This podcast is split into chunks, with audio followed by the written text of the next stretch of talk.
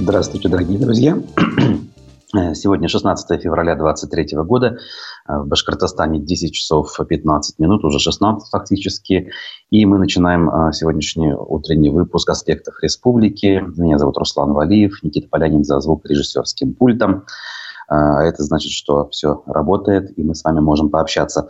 В планах у нас сегодня обзор республиканской прессы. Поговорим о событиях, немножечко обсудим их, поэтому вы присоединяйтесь помощью своих комментариев в YouTube-трансляции. Я за ними слежу и очень радуюсь, когда вы их пишете.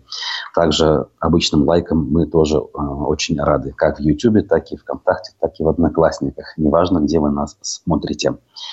А, небольшой аудиофрагмент у нас будет э, вчерашнего эфира с юристом Виталием Буркиным. И забегая вперед, скажу, что а, буквально в 11 часов утра у нас сегодня уже следующий эфир. Это «Аспекты мнений». И замечательная экономист а, Наталья Зубаревич у нас будет в эфире.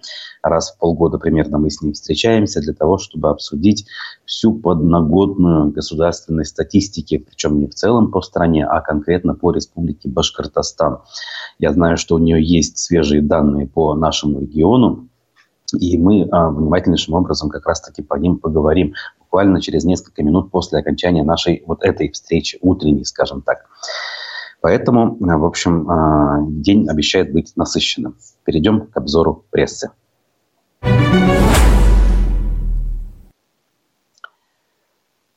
Ну что ж, как бы последние дни я с вами э, прессу э, не читал, делали это мои коллеги. Я думаю, что постоянные зрители это прекрасно знают, поэтому если что-то где-то у нас пересечется, ничего страшного. Э, как говорится, и у каждого из нас на этот счет, насчет тех или иных событий, разумеется, свое мнение есть. Где-то мы считаем нужным его высказать, где-то мы просто двигаемся дальше – Начну с таких э, чисто республиканских вещей, которые меня немножечко даже улыбнули, наверное, да, заставили э, снисходительно э, улыбнуться. Может быть, части потом э, я дальше поделюсь мыслями, вы увидите. Э, аспекты после дам вчерашнего э, мероприятия в «Коммерсанте». Министр семьи, труда и соцзащиты населения Ленара Иванова сообщила о том, что Сеть «Вкусно и точка» планирует открыть в Башкирии еще четыре точки. Четыре ресторана быстрого питания.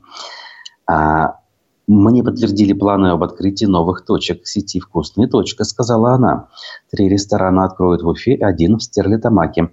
По словам министра, новые точки общепита планируют открыть э, уже в 2023-2024 годах. Вопрос об открытии бесплатной семейной гостиницы Ранее этот проект назывался «Семейная комната Роналда Макдональда» для проживания родителей ребят, находящихся на длительном лечении в одной из детских медицинских организаций, пока находится в стадии переговоров, добавила Ленара Иванова. Все смешалось, кони, люди, да, как говорится. Если сеть «Вкусная точка» это, разумеется, э, лишь визуально напоминает о Макдональдс, который раньше был на этих местах, то как можно говорить о том, чтобы в рамках этой сети или там Э, с привязкой к этой сети могла бы открыться вот эта вот семейная комната Роналда Макдоналда. Ведь э, все то, что касается этого самого Роналда Макдональда, это все благотворительные проекты глобальной сети Макдональдс, э, которая раньше у нас была, теперь у нас ее, разумеется, нет. Э, я уже много раз делился мыслями о том, что это, кроме негатива, в моем смысле не вызывает, и не негатива в адрес э, бизнесменов американских, а, конечно же, в адрес российских властей, которые своими, мягко говоря, очень, мягко говоря, ошибочными действиями приводит к тому, что страна погружается все в больший мрак и э, изолируется день ото дня от всего цивилизованного мира, подписывая сама себе приговор. Я уже не говорю обо всех других бедах, которые страна причи, причиняет в настоящее время, в частности, украинцам. А, вот видите, как связаны, казалось бы, не связанные вещи на первый взгляд. Э, то, что на первый взгляд не связано, бывает связано на самом деле в глубине. Вот. А дальше двигаемся и смотрим. У нас новость, э, еще одна из такого же примерно разряда на коммерсанте вышла, Башкирия получит на развитие туризма 550 миллионов рублей федеральных средств. Значит, это в 10 раз больше, во-первых, чем в 2022 году. А, гордится наше правительство этой суммой. Из нее 335 а, будет направлено на создание кемпингов и автокемпингов, национальных туристических маршрутов, обустройство пляжей и развитие туристической инфраструктуры для лиц с ограниченными возможностями. То есть, опять-таки, не изучая э, баланс спроса и предложения, что обычно делает бизнес. Бизнес куда приходит? Там, где есть востребованность той или иной услуги. Так вот, не изучая все это, а, наш а, Госкомтуризм, видать, планирует построить просто в чистом поле, ну, от балды, на карту ткнув какие-то кемпинги за эти самые бюджетные деньги. А что? Деньги же выделены. А дальше трава не растет. Сколько мы таких объектов знаем, которые в принципе неплохо выстраиваются, потому что нанимаются, а, порой бывают толковые рабочие, и проект неплохой делается. Все это дело запускается, как, например, какие-нибудь общественные туалеты на набережной, условно – а потом это все закрыто, это людям недоступно, и, э, соответственно, кончается совершенно шиком, да, потому что бюджетные деньги освоили, и, как говорится, дальше трава не расти. Единственное, что из этого мне нравится, это обустройство пляжей, но опять-таки у нас и с пляжами ведь э, беда. А, опять по своему опыту сужу, что иной раз их э, обустраивают, особенно где-то вот в районах республики, совсем не там, куда тропа народная прокладывает свою дорогу, а в тех местах, где, по мнению чиновников, этот пляж должен быть. И в результате официальный пляж оказывается заброшенным, а люди продолжают купаться там, где им удобно. Ой. Еще 210 будет потрачено на поддержку региональных программ по проектированию туристского кода Уфы. А, один из эфиров в сентябре у нас еще был а, с Виталием Перепчуком, а, который участвовал в разработке этой истории. Ну, здесь хотя бы бизнес действительно руку приложил, и, мне кажется, в этом смысле может остаться след в будущем. То есть некоторые вещи у нас в Уфе иногда делаются все-таки по уму, некоторые, и оставляют свой след надолго, а не просто на какой-нибудь один сезон или на одно мероприятие вроде какого-нибудь Шосса и Брикса, к которому готовятся, что-то там э, выстраивают, что-то рисуют, думая, что это будет и дальше радовать уфимцев, но фактически это приходит в негодность через год э, и забывается благополучно. Вот э, Рустем Авзалов у нас министр предпринимательства и туризма. Я вот, видите, Госкомитет сказала, сейчас у нас же нет Госкомитета, у нас есть единый э, субъект, это Министерство и предпринимательства и туризма вновь Авзалов, бывший мэр Сибая, а, сказал, что на выделенные средства планируется реализовать более 60 республиканских проектов, которые позволят сделать путешествие по региону доступнее и комфортнее, считает он. Ну что ж, поглядим. А, еще э, в этом же духе новость э, от федерального издания «Незыгорь». А, оно считается таким, знаете, около кремлевским, не, не таким сугубо пропагандистским, как у нас э, есть определенные, да, там Z-каналы, федеральные телеканалы, некоторые газеты, некоторые радио, вроде там, «Арти», «Спутник» и так далее. Ну, такой, знаете, э, аккуратно работающий в пользу Кремля э, портал. И вот он пишет, что Башкирия вошла э, в так называемую зеленую зону по степени социальной напряженности. Что это значит? Давайте расшифруем. А, доклад называется «Маркеры социального раздражения в российских регионах». А, в нем а, представлена типологизация регионов, исходя из степени недовольства населения ситуацией. Все регионы разделены на группы в соответствии с уровнем напряженности. Соответственно, красный уровень напряженности тяжелый, большой, сильный, желтый, средний и зеленый, значит, слабый уровень напряженности. И Башкирия в зеленой зоне на радость республиканским властям. Э, и опять же, э, в сравнении с тем, что у нас еще относительно недавно было, в том же 2020-2021 году, в 2020 году на фоне событий э, вокруг Куштау, в 2021 году, в принципе, события в стране вокруг Алексея Навального того же развивались. Сейчас все это уничтожено, и вот этому факту радуются, судя по всему, власти и те, кто составляют подобные доклады. Хотя мне кажется, здравый смысл подсказывает, что радоваться таким вещам по меньшей мере недальновидно, потому что видимое отсутствие каких-либо движений не означает, что внутри подспудно эти процессы идут в умах, на кухнях и так далее. И пусть даже недовольство, оно разрознено и э, географически порой, и э, ментально люди между собой, скажем, да, особо не встречаются и не обсуждают такие вещи. В любом случае, говорить о том, что его нет, э, очень э, недальновидно. Но, по мнению авторов доклада, в Башкирии удалось избежать серьезных скандалов и проблем с реализацией нацпроектов. Боже мой, кому эти нацпроекты нужны? Точнее, кто о них знает что-нибудь, да? А, либо получилось купировать информационное распространение таких сюжетов. Регионы из данной группы не имеют существенных проблем с реализацией нацпроектов, так что может указывать на эффективно выстроенную управленческую систему. Мой. В докладе указывается, что общими проблемами для российских регионов являются неудовлетворительная работа системы ЖКХ. Ну, здесь понятно, очевидные вещи, как говорится, даже зачитывать не буду.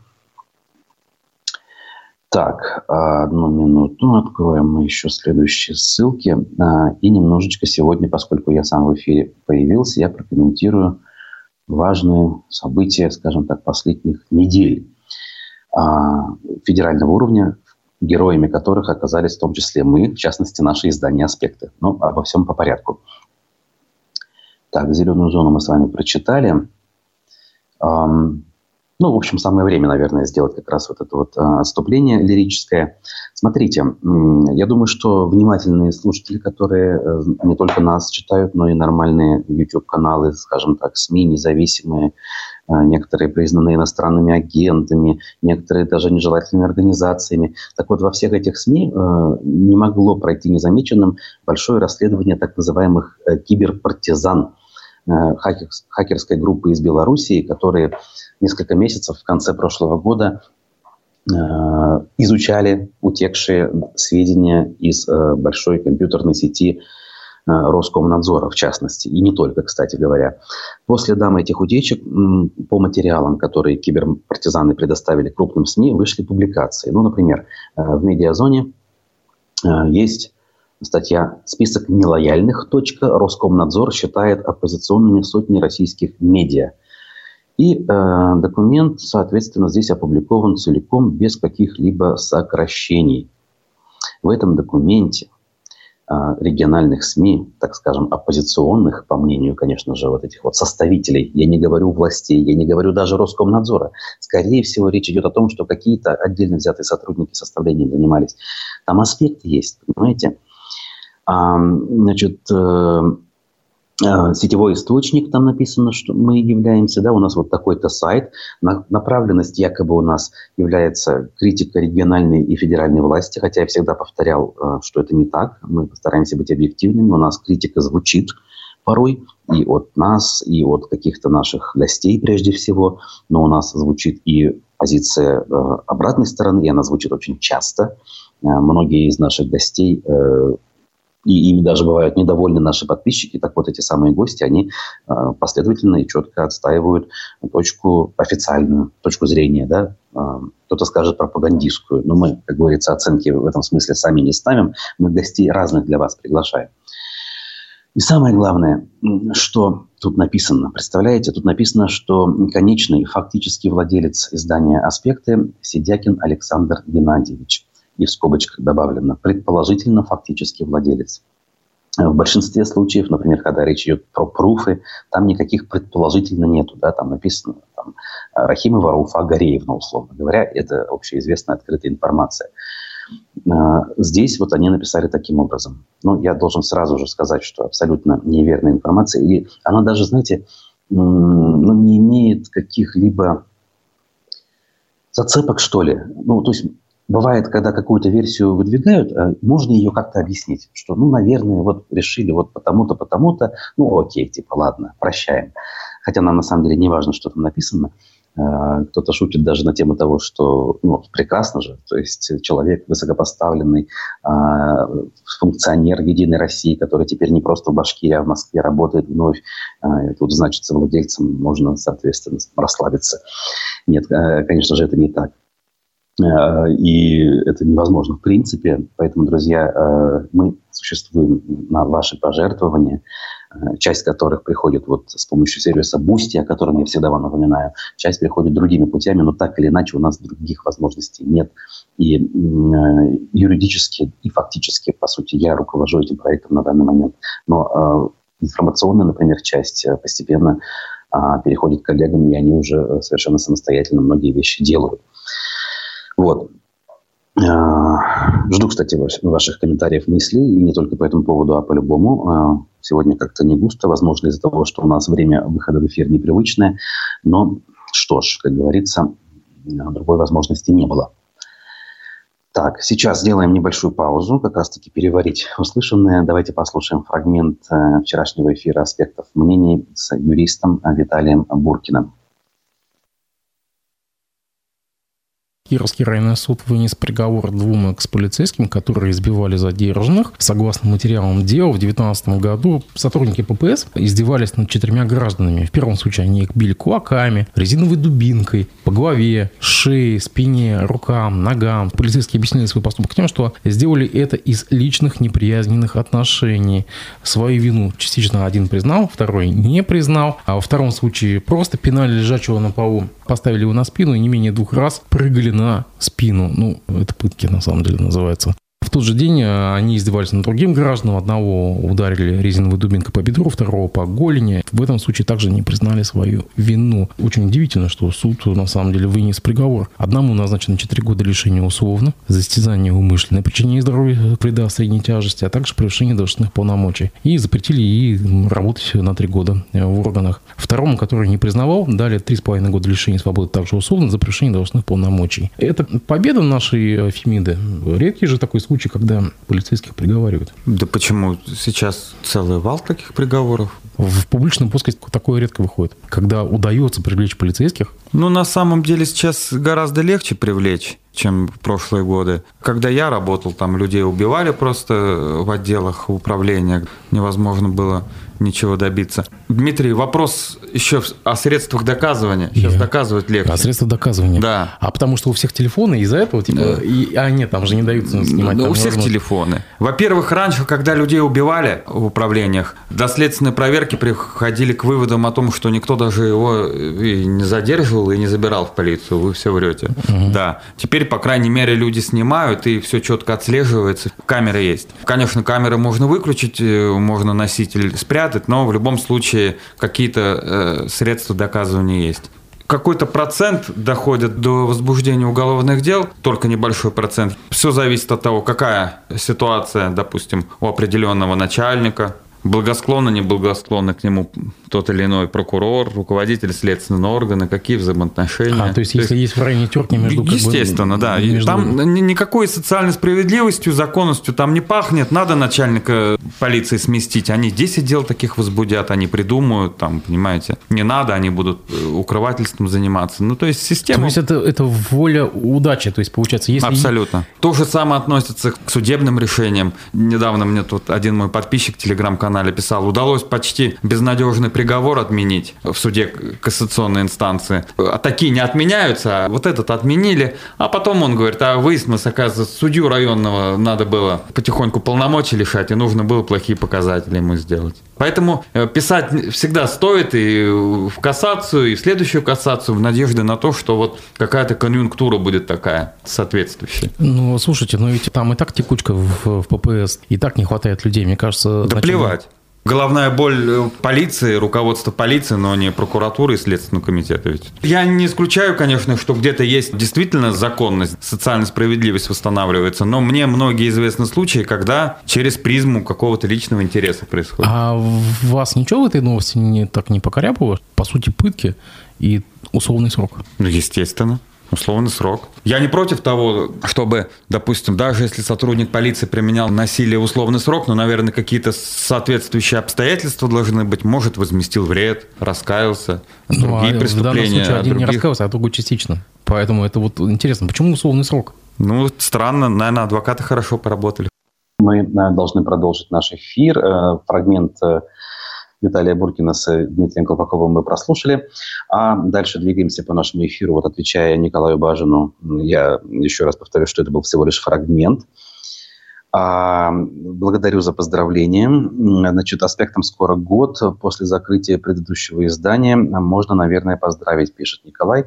Ну, не знаю уж, насколько как бы, данное событие, если состоится, имею в виду годовщина, она будет 1 апреля, а не раньше. Насколько это радостное событие, ну, где-то, наверное, можно с облегчением вздохнуть. Хотя, конечно, все это печально все то, что сподвигло к тому, чтобы вот именно в таком виде мы существовали сейчас, это не то, что позволяет радоваться.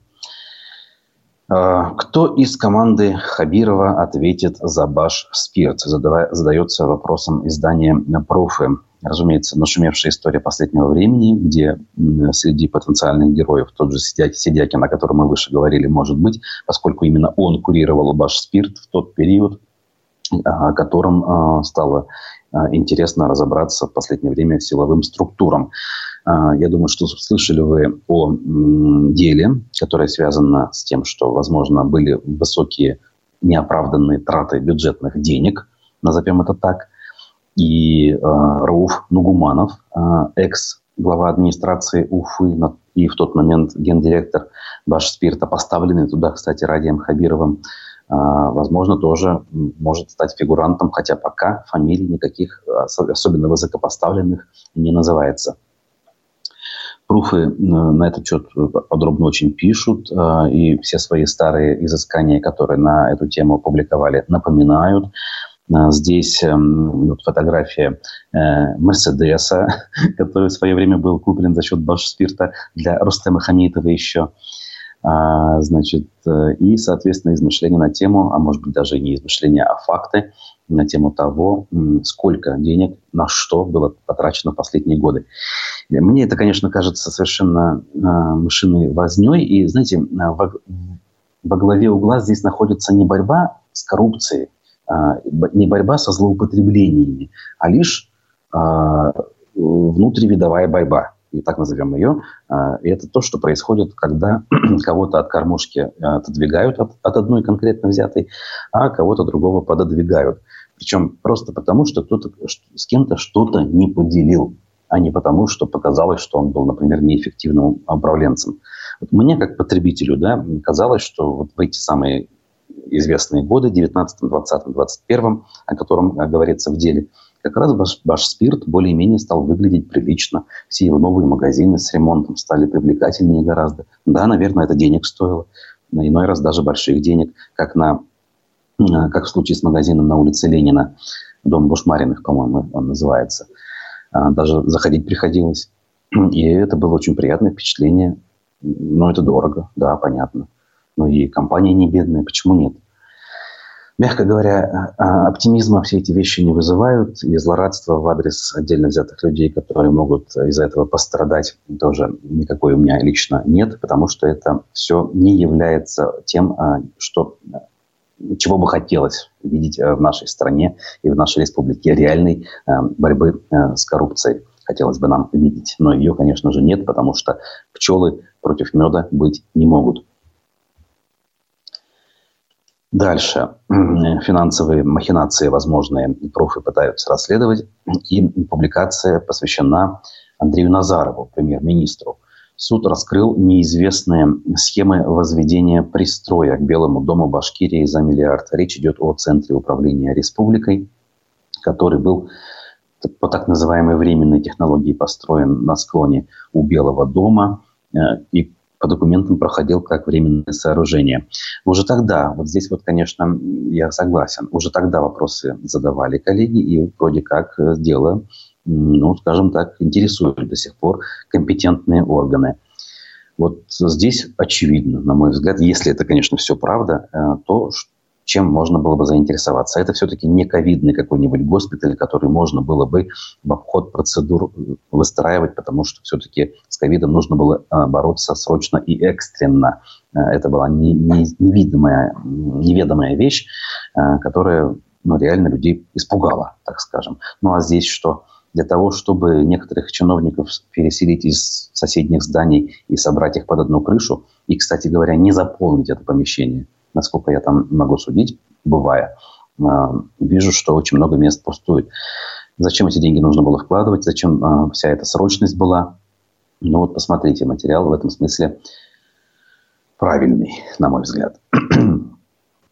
Дальше. Пенсионерку из Стерлитамака Раису Болдову, обвиняемую в распространении фейков об армии, признали вменяемой. Переходим уже к главной и проблемной истории нашего времени. Да? Суд, э, судебно-психиатрическая экспертиза проведена в Республиканской клинической больнице, сообщил коммерсанту адвокат Болдова Айдар Хазыров. В марте 2022 года она опубликовала ВКонтакте видеоролик – а, в котором, а, по мнению следствия, содержалась информация, не соответствующая действительности. А, Болдова, не отрицая публикации спорных роликов, а их было больше, чем один, своей вины, разумеется, не признала. Почему-то была проведена судебно-психиатрическая экспертиза. Она по требованию суда проводилась. А, значит, заседание по делу должно состояться было еще вчера. Ей э, грозило до трех, лишения, до трех лет лишения свободы. Вот, к сожалению, данных о том, чем же заседание закончилось, нет. Хотя практика показывает, что у нас, как правило, всех совершенно невиновных э, и просто в гражданском смысле активных людей признают виновными. Э, буквально вчера журналистку из Барнаула осудили на 6 лет за фейки. 6 лет просто так за то, что девушка написала на самом деле правду. Вот лично у меня сомнений там а, нет никаких. Причем написала не где-нибудь в СМИ, а просто в телеграм-канале, где небольшое количество подписчиков, там буквально несколько сотен. То есть в масштабах страны это совершенно исчезающая малая величина. Так, со дня вывода войск из Афганистана прошло 34 года, пишут профы те же как провели День воина-интернационалиста в Башкирии. Главы районов рассказали о мероприятиях, посвященных этому дню.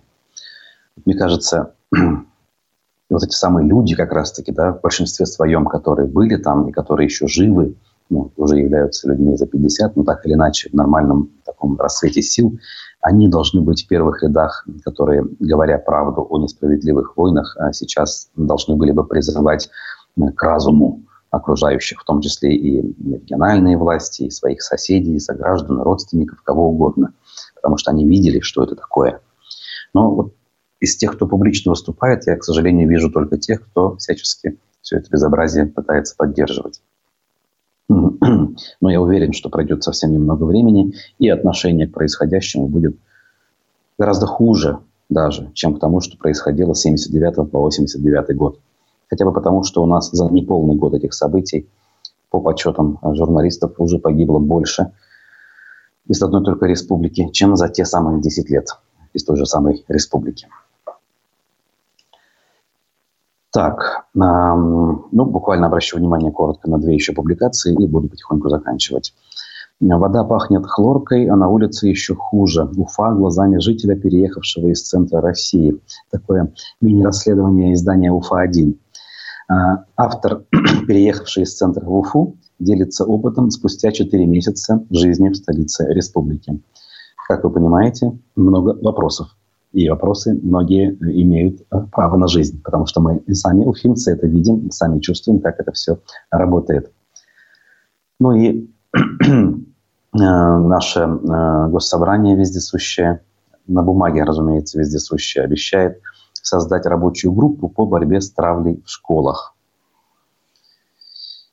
Николай пишет, я думаю, в Афганистан вообще вводить войска не нужно было. Ну, разумеется, не нужно было. А куда нужно-то было? То, куда сейчас они введены, тоже не нужно было, разумеется. И, и вообще, в принципе, вводить куда бы то ни было войска нет никакого смысла. Если не смогли э, решить вопрос на уровне переговоров, на уровне э, каких-то действий, скажем так, которые могли бы предотвратить горячую фазу. Но грош цена тем людям, кто это сделать не смог. Еще древние китайские философы, которые описывали искусство войны, об этом говорили. И, в принципе, насколько я понимаю, даже в современных э, книгах э, и пособиях, посвященных э, этим делам, это говорится и это сказано. Итак, друзья, у нас меньше 15 минут до эфира «Аспекты мнений» с Натальей Зубаревич. Далеко не уходите. Данную встречу я заканчиваю. Благодарю за внимание, за комментарии. Те, кто лайки не поставил, сделайте это. Мы скоро вернемся в наш эфир, и будет, мне кажется, очень важная встреча. Пока, увидимся.